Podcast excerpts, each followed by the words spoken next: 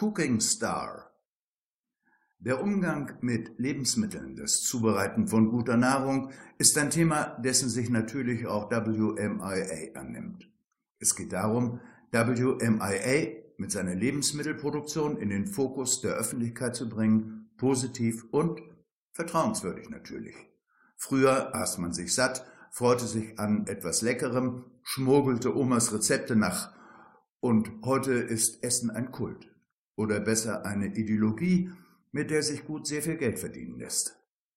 Dr. Nemo moderiert seit einiger Zeit auf Empfehlung seiner Marketingabteilung eine Kochsendung mit dem Titel We Eat It All, korrekt der Corporate Identity von WMIA entsprechend. Interviewer Muss man vom Kochen etwas verstehen, wenn man eine Kochsendung moderiert? Können Sie kochen? Nemo Nein, ich kann nur mit Mühe Zwiebeln schneiden.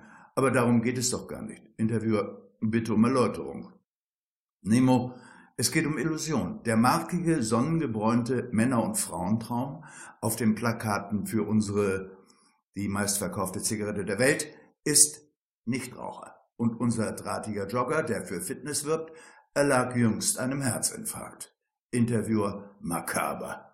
Sie haben doch Experten für alle Themen. Nemo, es gibt keine Experten per se. Interviewer, das bezweifle ich. Nemo, kennen Sie den Satz vom einsamen Rufer in der Wüste? Interviewer, ja, derjenige, der nichts bewirkt.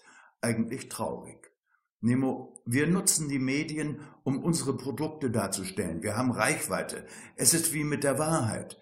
Je verbreiteter eine Aussage ist, desto wahrer wird sie. Insofern produzieren wir Experten.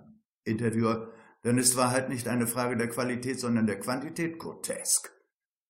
Interviewer, und welche Rolle haben Sie bei dieser Show? Fortunata, Nemo, du eitler Fratz, du magst doch gern im Lichte stehen. Nemo schaut etwas pikiert und dann, es geht doch gar nicht um mich. Elvira schmunzelt. Nemo, ich bin das Gesicht von WMIA, dem Unternehmen, dem Millionen vertrauen. Ich bin sogar auf den Reispackungen von WMIA abgebildet.